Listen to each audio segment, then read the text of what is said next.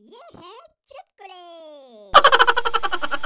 एक दिन एक भक्त भगवान से बोला, भगवान, मैं पापी हूँ, मुझे दर्द दो, दुख दो, मुझे बर्बाद कर दो, मुझे परेशानी दो, मेरे पीछे भूत लगा दो।